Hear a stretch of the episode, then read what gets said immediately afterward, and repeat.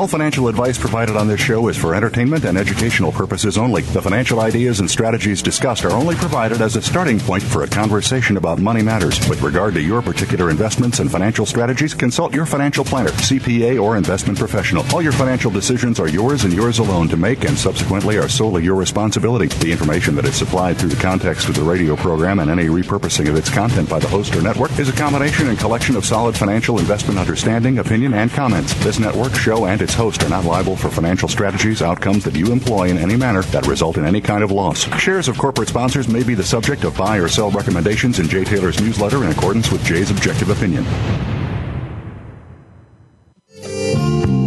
Some kind of love ride. I'll be sliding down, I'll be gliding down. Try not to try too hard, it's just a lovely ride. Welcome to Turning Hard Times into Good Times with your host, Jay Taylor. This hour will help investors fix issues and achieve personal gain. Now, here's your host, Jay Taylor. Welcome back to the second hour of Turning Hard Times into Good Times. I am your host, Jay Taylor. Again, I want to thank each of you for listening to this show uh, to make this the number one show on the Voice America Business Channel. Uh, I want to also thank our sponsors for making this show economically viable. They are, uh, for the second hour, uh, Crocodile Gold, Gold Bullion Development, North Atlantic Resources, Barkerville Gold, Great Panther Resources, and Millrock Resources. Well, I'm really delighted to have with me uh, today John Rubino. Uh, John is co author with uh, Gold Money's James Turk on a book that was written a few years ago called The Collapse of the Dollar and How to Profit from It. Uh, and also, John is the author of Clean Money Picking Winners in the Green Tech Boom How to Profit from the Coming Real Estate Bust and Main Street, not Wall Street. Uh, after earning a financial a degree in finance and, an MBA also from the New York University, uh, John spent the 1980s on Wall Street as a euro dollar trader, equity analyst, and junk bond analyst. And during the 1990s, he was a featured columnist with TheStreet.com and a frequent contributor to Individual Investor, Online Investor, and Consumers Digest, among many other publications. Welcome, John, to Turning Hard Times into Good Times. Hi, Jay. Thanks for having me on. Well, really great to have you. Now, you've escaped from the from the dungeons of Wall Street to the West, uh, out there where there's wide open spaces. Uh, I, I, gather you're you're quite pleased to do so. Oh yeah, uh, we're we're out in Idaho now, and and I love it. Even though it's pretty snowy today, it's uh, it's turned out to be a great place to live and it, probably a great place to bring up your kids, I suppose. Maybe would have some advantages over the over the inner city. Yeah, that that was kind of the point of the move. We we have two sons, and uh, I wanted them to grow up in a place where uh, they didn't have a whole lot to worry about other than being kids, and uh, mm-hmm. so we we picked a college town in Idaho, and it's worked out real well so far. And uh, you know, um, as you know, uh, if you're a writer or um, a media personality of any kind, you, you can do that anywhere now because of the internet. So it's really letting people like you and me spread out. we can live wherever we want. No doubt about it, but I'm yeah. still here, stuck here in New York City in a way. I don't know if "stuck's" the right word because I do love the city. My wife oh, loves yeah. the city a lot, uh, and so I guess it'd be sort of nice if you could do a little of both, perhaps. And later in this show, actually, I'm going to be talking to Doug Casey, who has a uh, who, who is involved in building a development in Argentina, a rather remote area that I think looks very, very attractive. But I honestly, I, I think I would get bored if I were in the in some sort of a country setting all the time. So I guess uh, you know it takes all kinds of people, but I, I definitely uh, could see the attraction of, of uh, the West. I love the West and the wide open spaces of the West. Well, I said earlier today we don't have that much time for chatter, so I better stop chattering and let's get into some of the issues that you discuss in your book. Uh, one question, uh, you know, we, we're really looking, I think, we're looking at rates of inflation that are much, much more significant than what government says they are. What's your sense of it, John? Oh, I, I think there's no doubt that they're lying to us about inflation. They, they they play a lot of statistical tricks with the data, and uh, a lot of it is kind of a black box. So we we see inputs going in, and then there's something that comes out at the other end, and we don't know exactly what kind of massaging they're doing, but we do know that they uh, they, they play some statistical tricks that allow them to minimize the rate of inflation. And, and they do that for a couple of reasons. One is that a lot of the U.S. economy is indexed. In other words, Social Security payments, for instance, uh, go up at, at the rate of the consumer price index. And so the government has to pay more, and its deficit gets bigger if inflation, as reported, is higher. So it's in their interest to minimize inflation from that point of view. And then uh, from the monetary authority's point of view, higher inflation is the same thing as saying that the dollar is being badly managed. So the central bankers, of course, want inflation to, to look low. And um, because of that and some other reasons, they have a lot of incentive to basically lie to us about it, and they're doing it.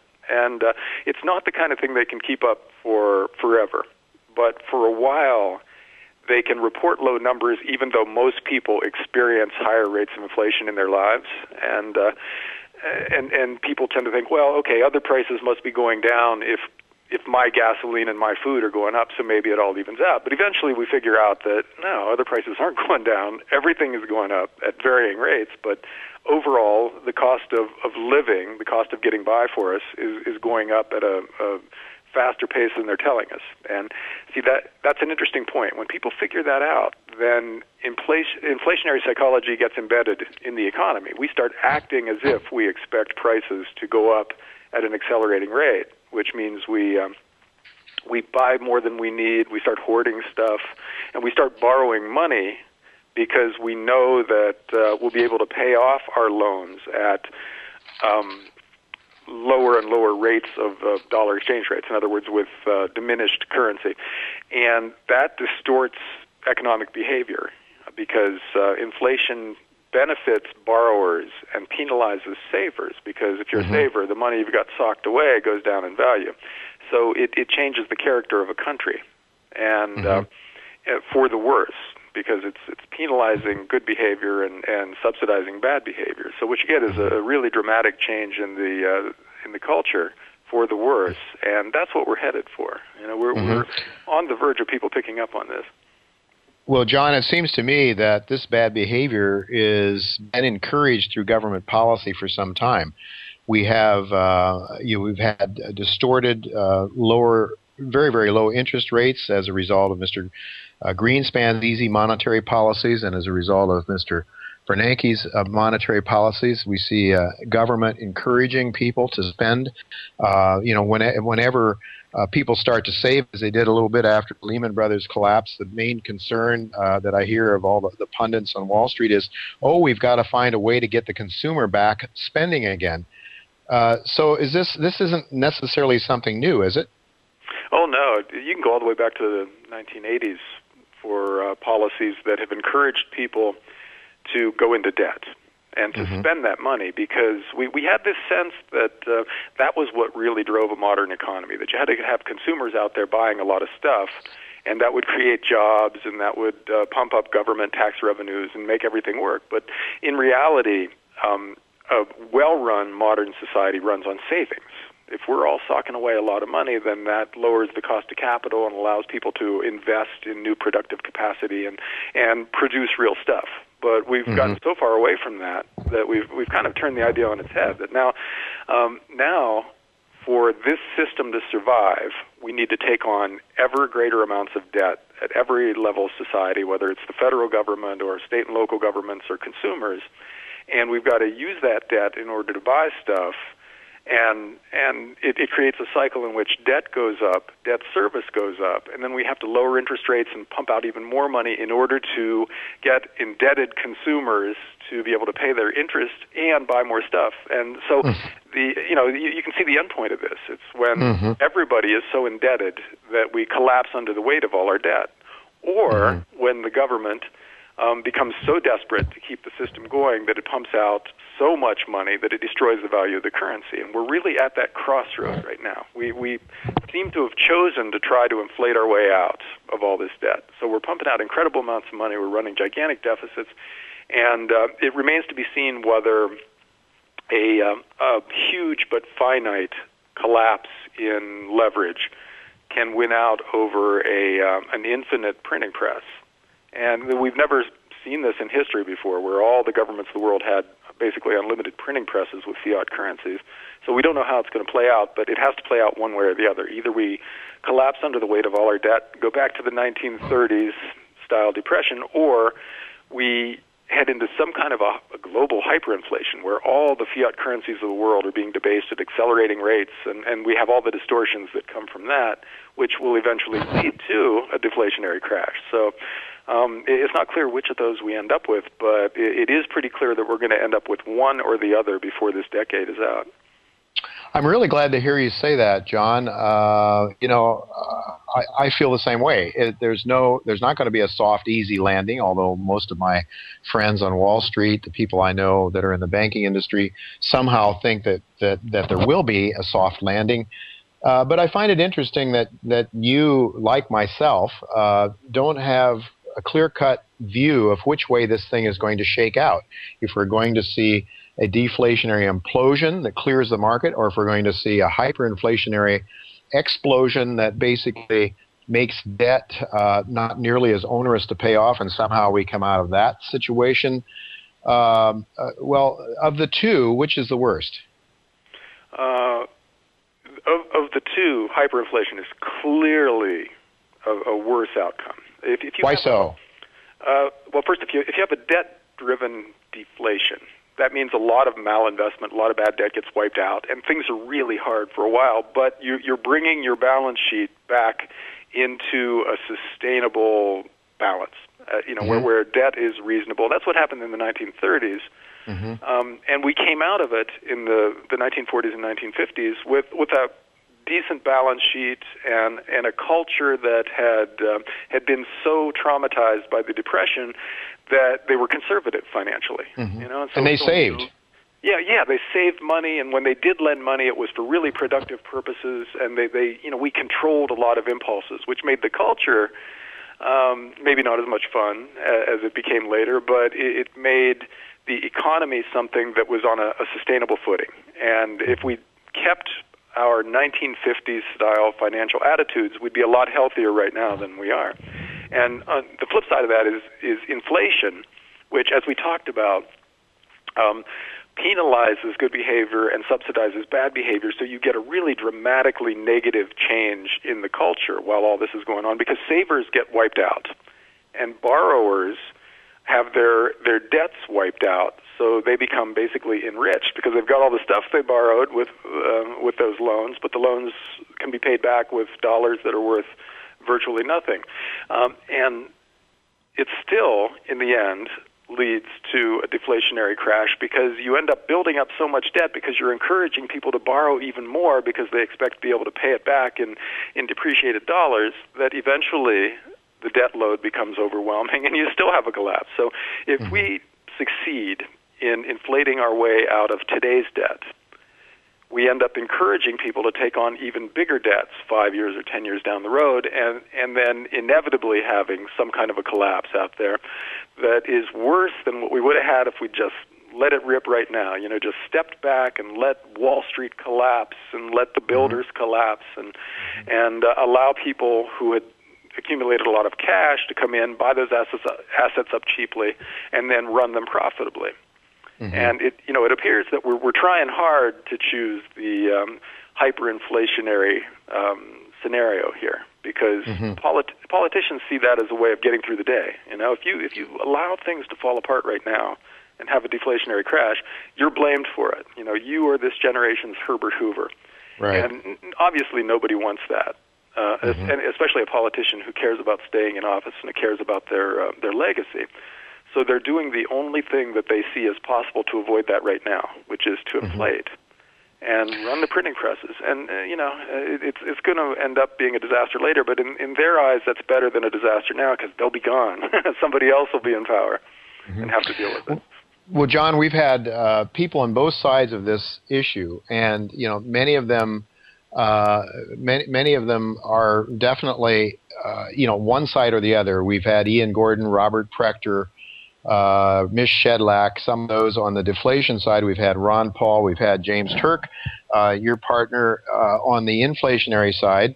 Um, and, and I don't know, um, I'm not really sure, you know, why some people can see it so clearly one way or the other. If we could know, if I had a firm opinion about it, then it would make sense to go out and borrow, would it not? I mean, if you believe that you were 90%, you're 90, 100% sure you're going to have inflation or the inflationary route, then wouldn't it make sense to go out and borrow and pay off in cheaper dollars in the future? Totally. If if you're 100% sure that inflation is coming, it's rational and logical to borrow as much as you can because especially today's low interest rates. I mean, if somebody will lend you 30-year money like with a mortgage at 4 or 5%, and you think inflation is going to be 10% a year for the next 20 years, then basically you're getting a house for free in effect. Yeah. Yeah. And now the the reason that well, I mean the the biggest reason that that I I have trouble having an opinion about this is because you know all those guys you named who are on either side of this argument they're a lot smarter than me. and and the fact that there are brilliant guys on on both sides leads me to believe we're not there yet where it's obvious which which is going to happen. Yeah. And um, so I, I do think we're at the point where these forces are still very powerful on both sides, and and um, that it isn't completely clear which which wins in the end because these are really historically unprecedentedly powerful forces. You know, we've never had a deflationary debt collapse that was this global. You know, that there there was this much leverage all over the world that was in the process of being wiped out. We've never had governments with unlimited printing presses everywhere. Mm-hmm. So, so I don't so know they, at this point. Yeah. So, so we're really looking at uh, these are really new times. Uh, this is really a new experiment, certainly with with totally uncontrolled uh, fiat money, with endless amounts of money that can be created by the world's reserve, by the holder of the world's reserve currency. We are leading the way towards this inflationary uh, inflationary bout. It seems to me. Oh yeah, the U.S. and and for very clear historical reasons. You know, after World War II, we were the the last remaining financial powerhouse. And so the world decided to use dollars as, as the reserve currency, which basically gave us an unlimited credit card. And so that, that was fine for the 1950s generation. But the people who came after um, totally abused the uh, the power that that credit card granted them. You know, we've basically been borrowing huge amounts of money because we could. You know, everybody in the world wanted dollars, which meant we could print as many dollars as we wanted toss them out into the world, and people would give us real stuff for those dollars. Mm-hmm. Mm-hmm. And so that took away our need to prioritize. We could have a trillion dollar a year global military empire with bases everywhere and the, the and, and a budget that was bigger than all the rest of the world's governments combined at the same time as creating um, very new, very expensive social programs. You know, Social mm-hmm. Security and Medicare could just be expanded um, ad infinitum because we could print new dollars to pay for all of this and borrow as much as we needed. And mm-hmm. um, so we were corrupted by this credit card that the rest of the world had given us. And so we spent the last 30 years maxing that credit card out. And now we're like the you know the family down the street with uh, an SUV in the driveway and a big screen TV in, inside their 4,000 square foot brand new house, uh, and all of it on borrowed money. And so we look rich to the other people around us, but in fact, um, we're just a few days away from the repo man coming to take the uh, the Mercedes out of the driveway. Mm-hmm. And um, at at some point, the um, the global financial version of that is going to happen to the U.S. The rest of the world is going to figure out that we're running a Ponzi scheme here, and they're going to. Um, lose interest in holding unlimited amounts of dollars. They're going to start to sell the dollars that they have. In other words, they're going to dr- dump Treasury securities on the market which will make U.S. interest rates go up because we won't be able to, to borrow as cheaply if nobody wants our Treasury bonds. And once that happens, you hit a kind of a death spiral with, with our our kind of finances because we're we're running um, short-term borrowing right now. The U.S. government has financed itself at extremely low short-term interest rates, which means we have to roll that paper over. And I think it's like eight trillion dollars a year right now that we have to roll over. Mm-hmm. And if interest rates go up, then when we roll the paper over next, we have to pay higher rate, and our borrowing costs go through the roof, which means the U.S. budget deficit goes up because that interest on our debt is a big chunk of the, the budget right now. Mm-hmm. And if our budget deficit goes up, that means the the dollar looks even weaker because we're we're pumping so many new dollars out by borrowing more, and that makes the dollar less in, interesting to the rest of the world, which means our interest rates go up again because they'll demand an even higher interest rate, which causes our interest costs to go up, and and so you get this cycle that we can't break because we don't have any mm-hmm. tools left to. Um, to pull us out of this because the, mm-hmm. the only financial tools we have left are lower interest rates and the printing press.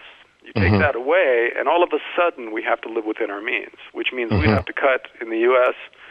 Uh, what two trillion dollars a year or so out of the uh, the budget, and more if you take into account the unfunded liabilities in Social Security and Medicare that are building up. So, if we had to cut two trillion dollars a year out of the government, which means it would then come out of the economy directly because government spending pumps up the economy, uh, we'd be right back into a depression.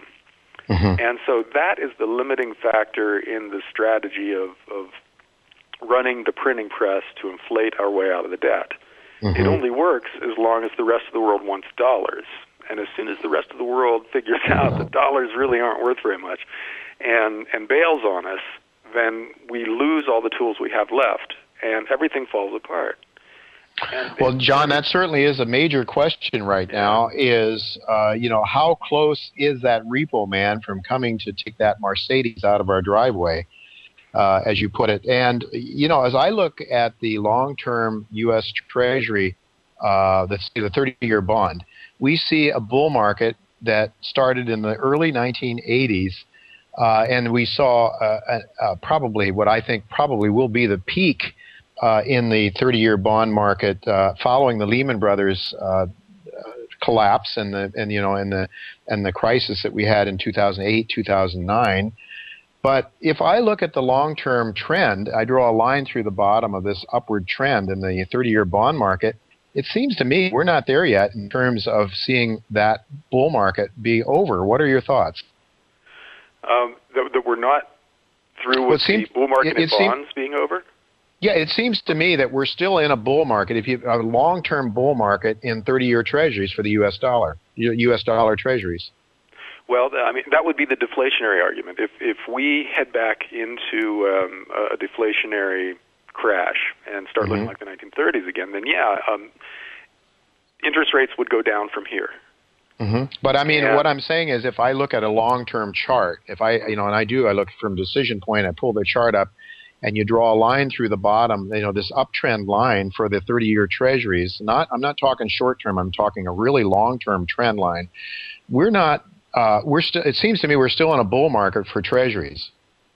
Do well, you do you agree or disagree? I know we're hearing a lot of talk about China uh, and other countries saying we've had enough already. We don't want your dollar anymore.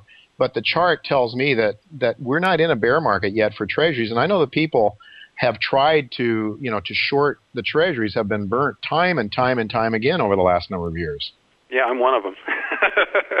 it's only been working out lately, but uh, yeah, yeah. See, th- this is the the thing that that I have trouble um, developing a strong opinion about because mm-hmm. it it could still go either way right now. You know, we we mm-hmm. could um, drop back into um, a deflationary period and interest rates could go back down, which means Treasury prices could go back up. So you could see the long bond um, jump back onto its bull market trajectory for a while longer.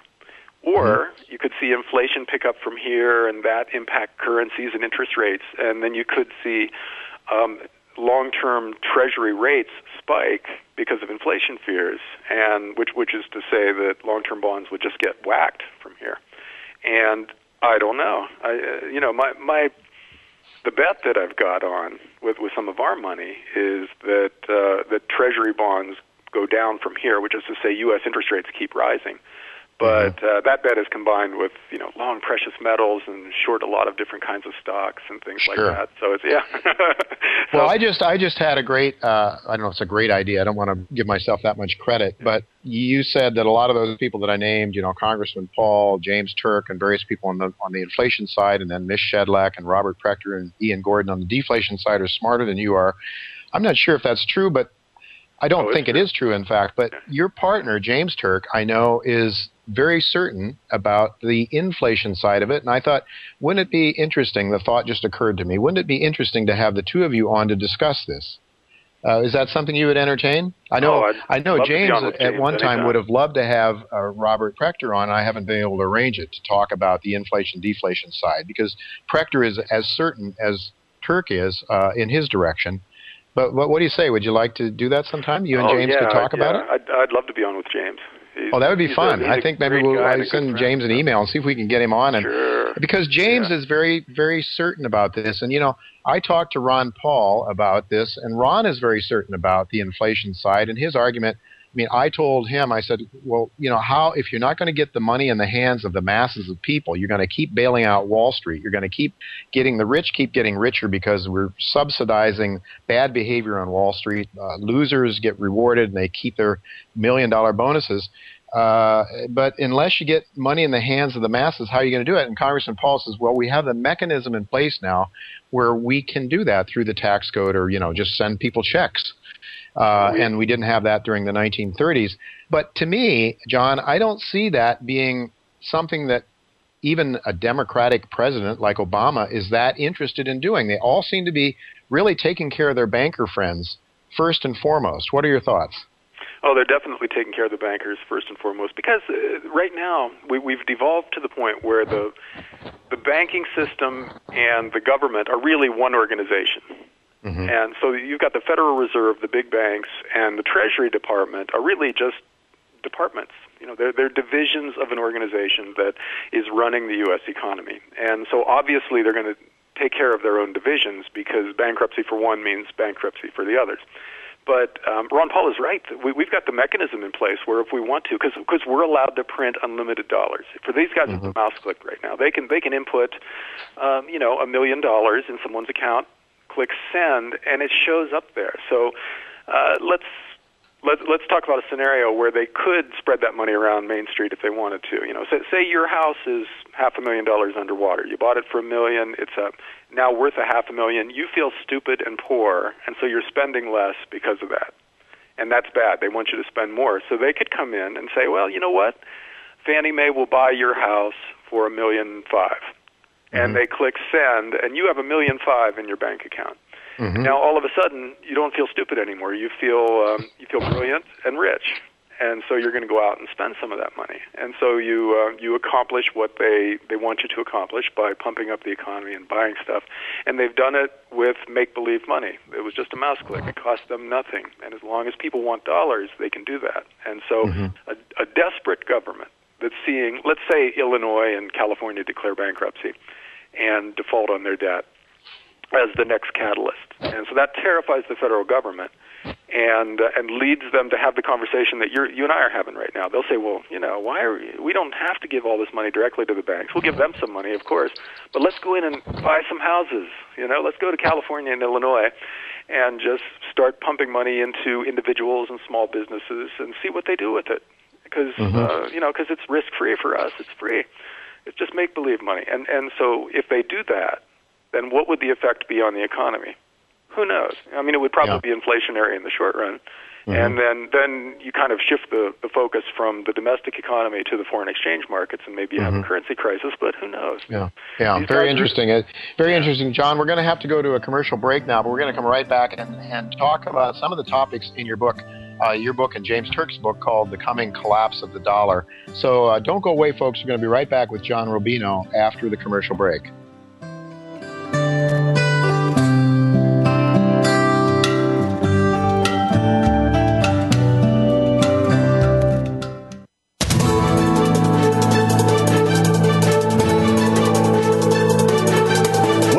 Market's up or down, or if you're looking to improve your portfolio, our experts are ready to talk to you. Call now toll free 866 472 5790. That's 866 472 5790. Voice America Business Network. Barkerville Gold Mines, BGM on the TSX.V, is focused on the exploration and development of its gold projects in the historic Cariboo Goldfields in British Columbia. Barkerville's mineral tenure now encompasses over 111,000 hectares, covering the 60 kilometer long by 20 kilometer wide geological belt, and includes seven past producing mines and two of Barkerville's own proposed open pit mines, currently in the permitting process. Barkerville recently announced the acquisition of the QR mine and 900 ton per day QR mill. Barkerville Gold began mining operations in February of 2010 and is expecting to produce 50,000 ounces in its first full year of mining. Brigus Gold is a growing gold producer with expected production of about 85,000 ounces of gold this year from its Black Fox mine in the Timmins Gold District in Canada. Next door to Black Fox, Brigus has the exciting Grey Fox Pike River Gold Project. Brigus is also advancing its Goldfields project in Saskatchewan, Canada, and its promising exploration projects in Mexico and the Dominican Republic. All of its gold assets are in low risk operating jurisdictions. Consider Brigus as your gold investment choice. Brigus is listed on the Amex and TSX under the symbol BRD. Dacha Capital is offering the world's first and only corporate stockpile of rare earth minerals, giving investors the ability to participate in the physical ownership of these critical elements without the associated mining and execution risk. Rare earth elements are used in many industries, from aerospace and automotive to high tech and green tech. Dacha Capital is listed on the TSX.V in Toronto under the symbol DAC and on the OTCQX in the US under symbol DCHAF. Please visit www.dachacapital.com to learn more. That's D-A-C-H-A capital.com. Crocodile Gold Corp is a new gold producer with Bite. Our operating gold mines are in the Northern Territory of Australia. Crocodile Gold plans to produce 100,000 ounces of gold in 2010, increasing to 200,000 ounces of gold in 2011. Crocodile Gold has significant exploration upside on its expansive land package of 2,500 square kilometers. Please visit our website at www.crocgold.com for more information. Don't let this snappy opportunity pass by. Voice America Business Network, the bottom line in business. Welcome to the human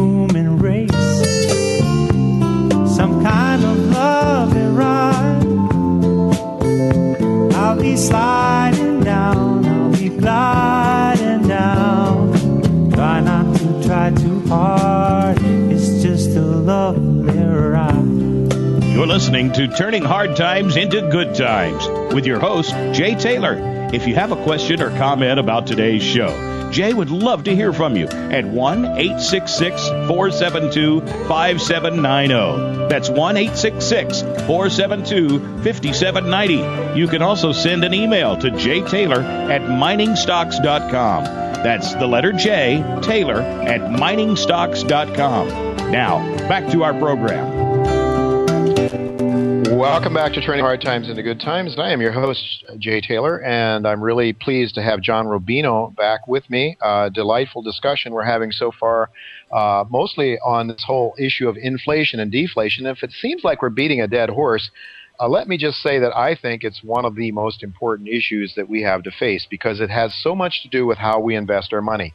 If we're going into an inflationary environment, as John and I discussed, as John has discussed, you, you know, it would make sense to borrow money and pay off with cheaper dollars. But we don't know that, and we don't know the timing. And and if in fact the ultimate run is towards a hyperinflation, we may have some gut wrenching deflationary episodes like the Lehman Brothers decline that we went through in 2008, 2009. We might have more of those and that could just, you know, could cause you to lose everything you have and you're betting on. So it's really a tricky business. It's very very important. I don't think that uh, I don't think that we are beating a dead horse because I think it's it's so important. And John, we were talking at the break a little bit about core inflation. You know, they take out food and energy from from core inflation uh, and you know, we're hearing people even you know you're even observing that core inflation has trended down a little bit. So, uh, but yet I don't live on core inflation. You know, I have to put gasoline in my car. I got to go to the grocery store.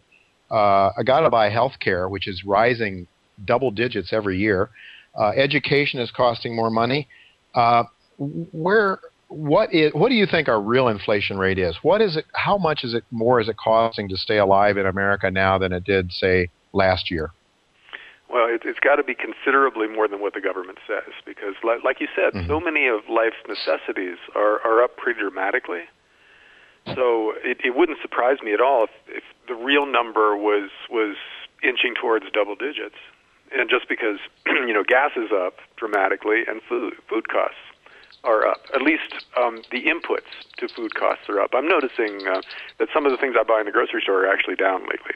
Uh, but mm-hmm. the reason for that is probably because there's a time lag between, say, wheat going up by 30 or 40 or 50 percent or whatever it's gone up in the last six months, and cereal prices going up because that wheat has to be bought and then turned into Cracklin Oat Bran or Wheaties or whatever, and then mm-hmm. shipped to the grocery store. And there's a lag, but I don't see how you can have grain prices go go up dramatically and that not be reflected in the price of cereal and meat and bread and things like that because that's that's the main mm-hmm. input for those things. So they can they can squeeze their labor costs and and substitute um, capital equipment for workers for a while. But they they can't continuously offset dramatically rising input costs. So sooner or later in the US if the grain prices that we're seeing now stick you'll see higher food prices and and then it'll be clear that uh, that the cost of living is going way up. And um, mm-hmm. see where, where we're seeing the impact of this now, though, is in countries um, in the developing world where food is half of the daily budget or whatever. And and when people who are already right on the edge of not being able to feed their family find out that uh, the, the prices of, of the basic foodstuffs that, that they need to get by are up dramatically, and all of a sudden they can't feed their kids. And that's that's part of the reason you're seeing people in the streets now rather than three or four years ago, because their mm-hmm. lives have suddenly gotten unlivable. And that that's mm-hmm. the kind of thing, you know, if you've got starving kids, that will put you out in the street you know, regardless of what your government yeah. is like, you're going to be mad and you're going to want somebody to do something about it. And so that anger is bubbling up around the world now. And uh, mm. part of it is because food prices are up dramatically and fuel prices are up dramatically. So um, mm-hmm. the question is, and now it gets really interesting because the governments of the world are still inflating. They're uh, they're ignoring incipient signs of rising prices because they're more worried about um, unemployment and a debt-driven collapse and you know a regression of the 1930s. So they're they're willing to risk higher prices in order to to stave off all of that that bad deflationary stuff.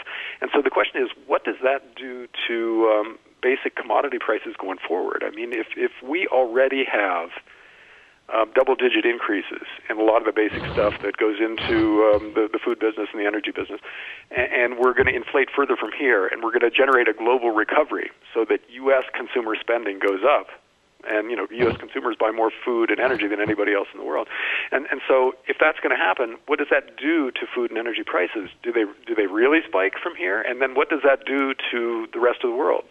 And so we're mm-hmm. coming, we're, we're entering a really potentially unstable time where we, we literally have a choice between a deflationary collapse in the near term or a serious spike in commodity prices, with all that mm-hmm. that implies. And, uh, and it doesn't seem like there's really an alternative there because if they, if, if the governments of the world start tightening, the financial system is so still so fragile. There's still so much variable rate debt out there that higher interest rates will, will crush the you know the U.S. housing sector and by mm-hmm. implication the U.S. banking sector, and and and send government revenues down and government spending up. You know, so so you get these um, these second and third effects from a tightening mm-hmm. that would be perceived as disastrous by the world's governments. But at the same time, if you allow inflation to run wild, um, you, you get another set of unacceptable effects. And it doesn't seem like there's an mm-hmm. alternative. It seems like those are the only two choices that we have left. And um, mm-hmm and it could be that the market takes the choice out of our hands pretty soon. One kind or another mm-hmm. um, of a disaster is going to happen, and it might be that uh, it's the opposite of what we're trying for, but who knows? yeah, I, I, think either well, way we're in deep trouble. It, it, it really is uh, it, it really is really very very important stuff. Now, I, I you your remarks just reminded me of something I heard this morning on Bloomberg Radio here in New York, which I usually listen to as I'm uh, getting ready for the day and having my breakfast, and they were talking about the United Kingdom having increased interest rates, uh, I'm sorry, increased rates of inflation. Uh, and you know the, the central bank may want to allow rates or tighten up the money supply a little bit and let rates go up a bit to try to start uh, stave off inflation. But the big problem is that the economy is so weak yet that they don't feel you know that, that that's the downside of doing that. So it seems to me that we're in the same place in the United States. Clearly, if the you know if if we start having inflation, I mean, let's say that the policymakers at the uh, Bureau of Labor Statistics actually started to count inflation as they did pre Reagan back in the days mm-hmm. uh, a long time ago before they started playing all these games with hedonics and all kinds of other assumptions that we that we really knew what the real inflation rate was and it's 8 or 10 percent instead of 1 or 2 percent which they're telling us. And then there would be a need a political need to start to uh, tighten. What would happen if we tightened right now in oh, the yeah. U.S. economy can you imagine tightening with unemployment, with official unemployment at 9% and real unemployment at 16 or 17%. what that would mean mm-hmm. politically. Because you, you would have um, working people around the country, everybody who gets laid off from that point on, and everybody who can't find a job from that point on would blame you. Because it would be clear that you, as the guy in charge, don't care about them. And you would mm-hmm. lose those votes. And so no politician in their right mind is going to try to slow the economy down to fight inflation when uh, when unemployment is this high. And that's the box we've put ourselves into by borrowing so much money for the last 30 years. Uh, we, we've left ourselves with um, interest payments, you know, debt servicing costs that are so high that it diverts so much money away from what would have previously been spent on productive activities that there's not much left for growth. And you know that's a, a country is no really no in in no way different from a person in this sense. If you borrow too much money, um, you got to pay off that debt, and you don't have much left over for other stuff. And that's basically where we are, and that's why unemployment is so high because so much of our national income is now being diverted to debt service, which doesn't produce mm-hmm. anything, doesn't put anybody to work. It, it just disappears. So we're we're hobbled by that, and the economy right now can't generate enough jobs to put even uh, the current workforce to work, let alone all the new people coming into the workforce. And that's that's just the way it is when you borrow so much money. And so it, it leaves us with only bad choices. But um, yeah, it, it's unimaginable that the Fed would stop its current policy of accommodation and start being restrictive right now, just because um, then you'd see people in the streets, and they know that, so they're they're not going to stop. Yeah. Unless the market. Well, John, I think you, you, you mentioned the debt service uh, robbing us of our quality of living or our, our consumption capabilities now. But I would say also, and I think you would agree with me, but I'd like to to hear what you have to say. That a good part of it is an, an Austrian economic concept of malinvestment. That is, when you pump huge amounts of money into the economy, you cause, you send signals uh, for bad investment. We saw it with the dot coms, the telecoms, of course, the collapse of that bubble. Then in spades, we saw it with the housing bubble. Uh, huge amounts of money going in, causing people to invest in ways, and those investments are not throwing off cash. They're not productive. They're not able to service debt. So not only do you have an awful lot of debt, you don't have income to service that debt. And I like to show a chart in my newsletter that shows the exponential growth of the total U.S. dollar debt, whereas income is growing in a linear fashion at best. Uh, any thoughts on that? Well, I think you're absolutely right, Jay. Uh, the interest rate is basically the price of money, and a price is a signal. It tells you what to do. It tells you when, when there's a shortage of something so you can invest to produce more of that, or when there's a, a, a surplus of it so you pull back. Don't produce anymore because the price is unfavorable. And so, what a, a low interest rate tells people. And that the government has basically been using low interest rates as a policy tool for, for 30 years now. Uh, a low interest rate tells you to go out and borrow more money and put that money to work. So what we've seen is a series of bubbles in the last 30 years where all this, you know, these low interest rates have caused people to go out and buy whatever was hot. And so it was junk bonds back in the 1980s, and then tech stocks in, in the 1990s, and then housing. And in each case, it was excessively easy money flowing from the government into the banking system. With the, and the bankers had to do something with that money, so they lent to whatever seemed to have the best prospects at the time. But of course, they overdid it because there was too much money being pumped out.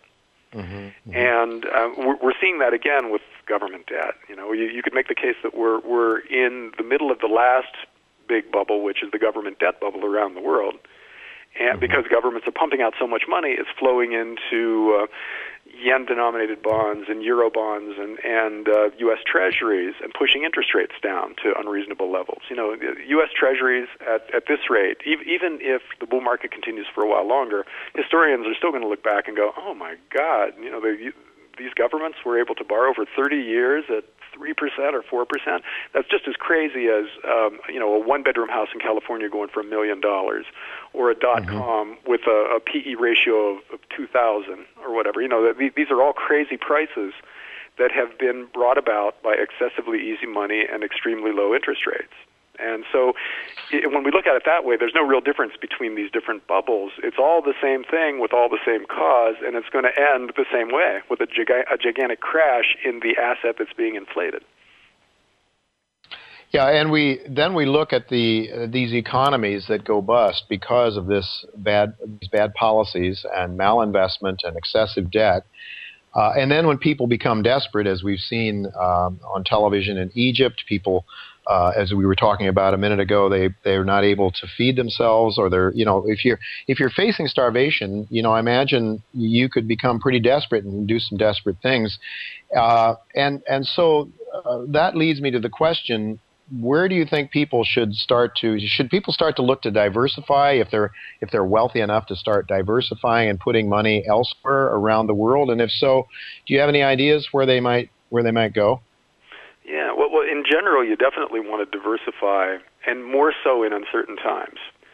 Mm-hmm. And probably it makes sense to diversify on the disaster end of the spectrum at this point, because we know bad stuff is going to happen. We just, in, in general, aren't 100% sure what the bad things will be. So you want to own precious metals because th- those are the um, the forms of money that governments can't inflate away. So they're going to go up in value as we run the printing presses and force the value of, of paper currencies down. And you want to own other forms of real assets because they also, you know, oil can't be created in infinite quantities, farmland, etc.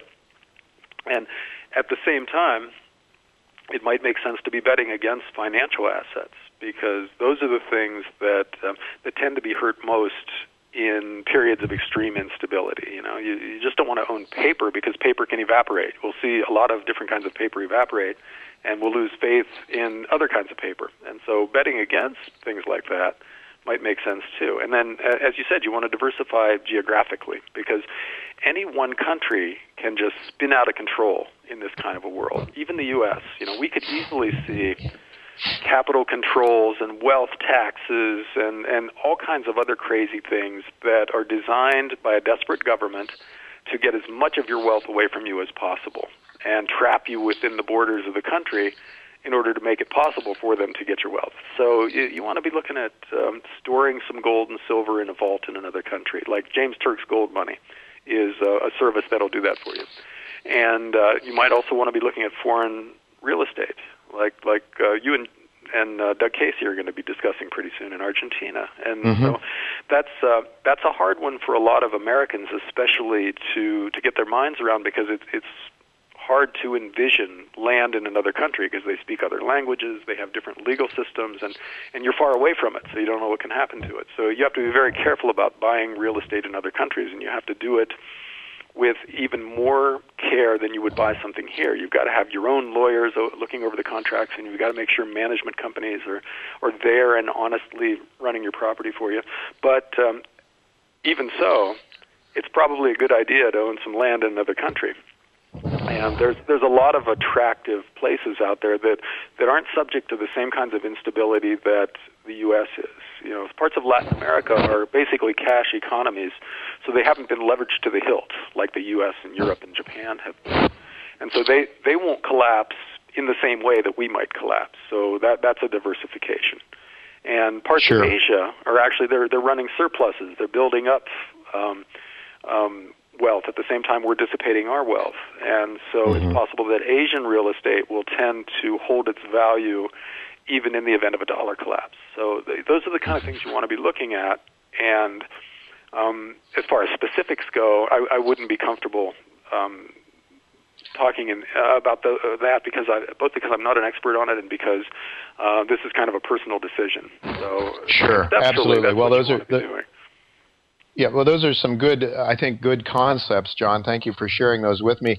Maybe you could talk just a little bit about Gold Money, your partner, your uh, your friend and partner, book writing partner, at least James Turk's Gold Money. And and by the way, I might tell our listeners that if you go to jtaylormedia.com, that's J A Y T A Y L O R media.com, without the triple W's, you go there on the homepage, you can click onto Gold Money, and we'll take you right through to uh, James Turk's website. Uh, and I, I, don't know if you'd care to comment a little bit about Gold Money and and how you know that that product, John, if you'd like to. Sure. Um, James Turk has basically originally designed a, an alternate gold currency.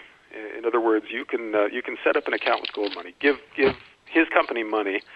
They will buy gold or silver bullion, put it in a, an insured vault in London or Dubai or Zurich, and then allow you to spend the they call them gold grams. That's the unit that the currency is denominated in. You can spend it like cash or like a credit card, and uh, th- that function is still there. But lately, people have been using gold money more as just a storage service because it's it's safe, it's cheap, it's an easy way to diversify geographically instantly. You know, you just send them some money, and boom, you've got um, bullion sitting in a vault that's outside the, the border of your country. The IRS can't get to it.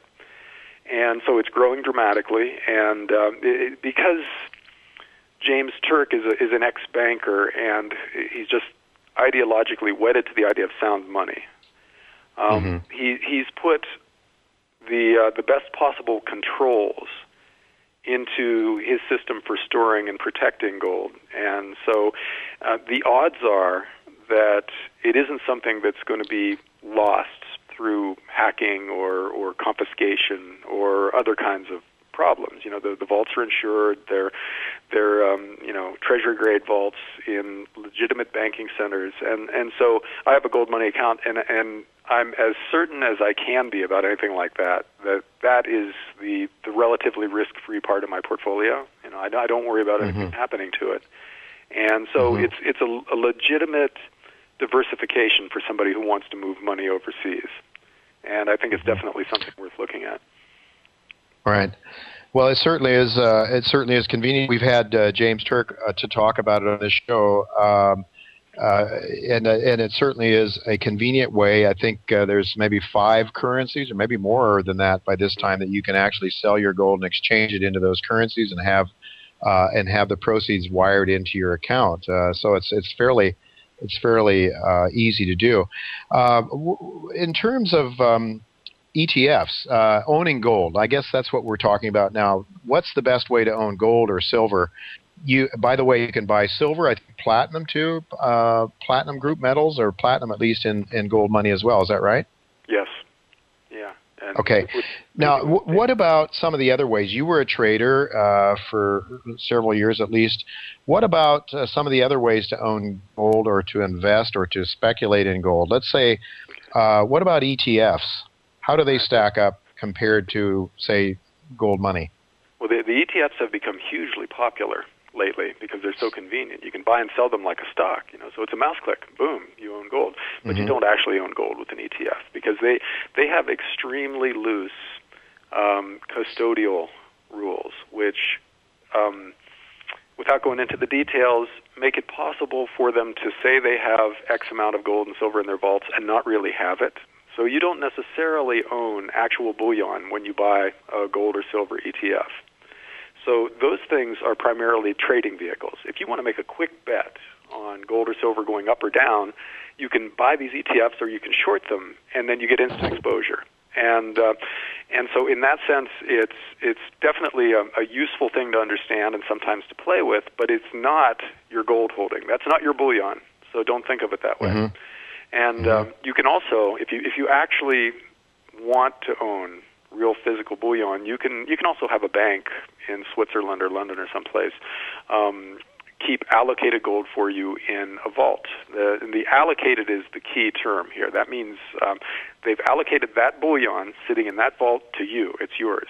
And so they, they charge you higher fees for that, but it's actually your bullion, and so you aren't in any danger of, uh, say, the bank going bust and you ending up being an unsecured creditor, which is the way it works with a lot mm-hmm. of these certificates or with a an ETF or something like that, where where you you have paper that represents gold, but it's not really necessarily the bullion. You might just end up with nothing when you think that's the risk-free part of your portfolio. And mm-hmm.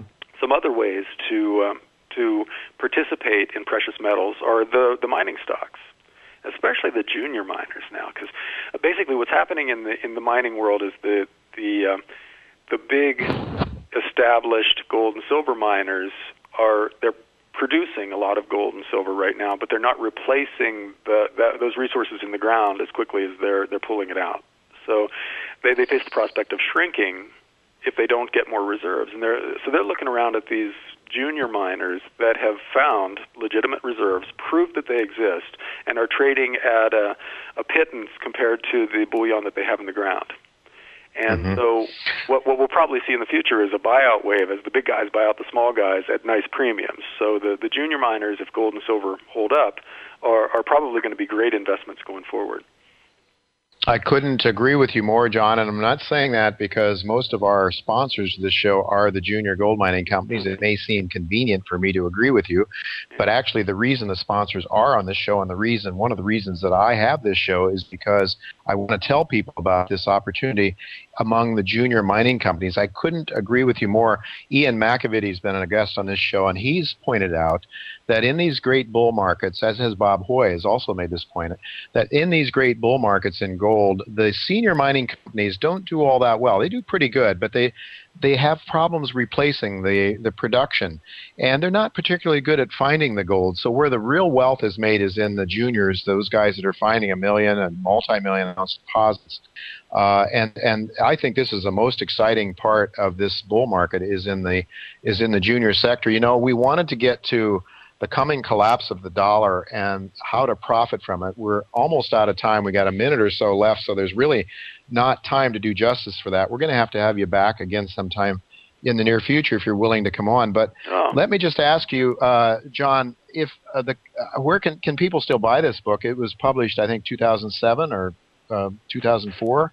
Yeah, well, Can people still buy the book? Sure. Oh yeah, it's still on Amazon. It's still selling pretty well, in in, in part because the um, the story is still there. You know, nothing has really changed except the numbers are all bigger. you know, back when we wrote the original 2004 version, gold was 400 bucks an ounce, and then when we did the Yeah. the updated paperback version in 2008, gold had gone to seven or eight hundred, and and silver was you know was four dollars to begin with, and I think eight or nine dollars when um, the the second book came out. So all the charts um, have these really low numbers on them because since that time the story has kind of worked out and gold and silver through the roof and all the financial crises that the, the book predicted originally ha- have begun at least.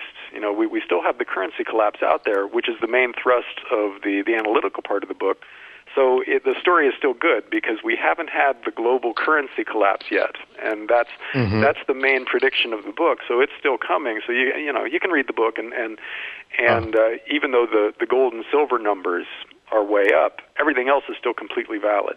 And uh, that- Right. that's so, probably why it's still so the bull market remains intact. I'd like to just read very quickly a quote in that book from Richard Russell. He says three or four, and this was in 2004.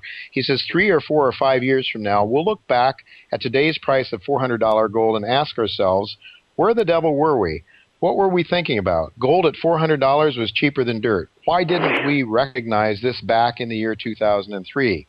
And end of quote. So many people, not relatively a relatively small number of people, but a lot of people that I know did recognize that, did buy gold uh, 10 years ago because they could understand that what was going on with the policymakers uh, in Washington, the Federal Reserve, and the likelihood uh, that, that what they were doing was going to lead to this crisis point down the road.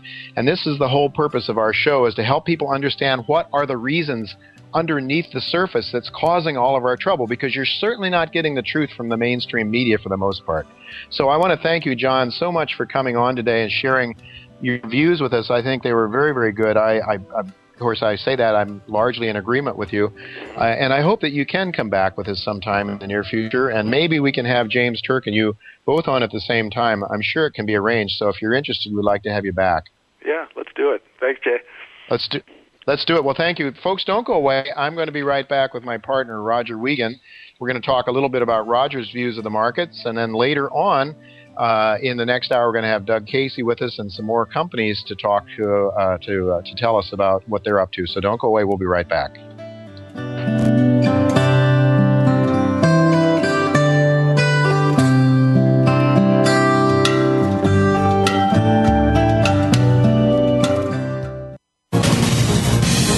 Voice America Business Network, the bottom line in business.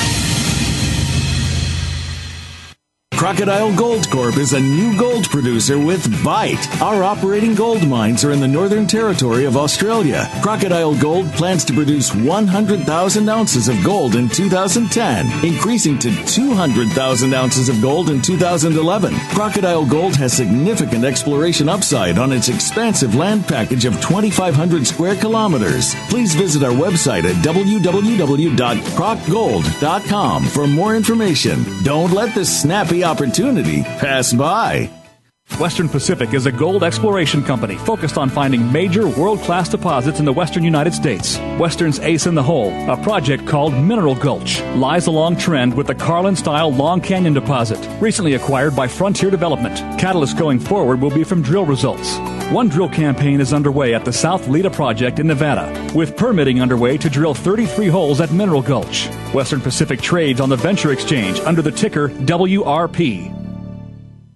Brigus Gold is a growing gold producer with expected production of about 85,000 ounces of gold this year from its Black Fox mine in the Timmins Gold District in Canada. Next door to Black Fox, Brigus has the exciting Grey Fox Pike River Gold Project. Brigus is also advancing its Goldfields project in Saskatchewan, Canada, and its promising exploration projects in Mexico and the Dominican Republic. All of its gold assets are in low risk operating jurisdictions. Consider Brigus as your gold investment choice. Brigus is listed on the Amex and TSX under the symbol BRD. Sulliden Gold is focused on the exploration and development of its wholly owned Shahuindo Gold Project in Peru. The company is currently undertaking the largest exploration program to date on the property, and with this, expects to continue increasing its current mineral resource. A preliminary assessment was completed last year, highlighting a very positive and economical project, and a bankable feasibility study is currently underway. Don't miss this great opportunity to embark on an emerging gold production story. Visit www.sulliden.com to learn more. Barkerville Gold Mines, BGM on the TSX.V, is focused on the exploration and development of its gold projects in the historic Cariboo Goldfields in British Columbia. Barkerville's mineral tenure now encompasses over 111,000 hectares, covering the 60 kilometer long by 20 kilometer wide geological belt, and includes seven past producing mines and two of Barkerville's own proposed open pit mines, currently in the permitting process. Barkerville recently announced the acquisition of the QR mine and 900 ton per day QR mill. Barkerville Gold began mining operations in February of 2010 and is expecting to produce 50,000 ounces in its first full year of mining. When it comes to business, you'll find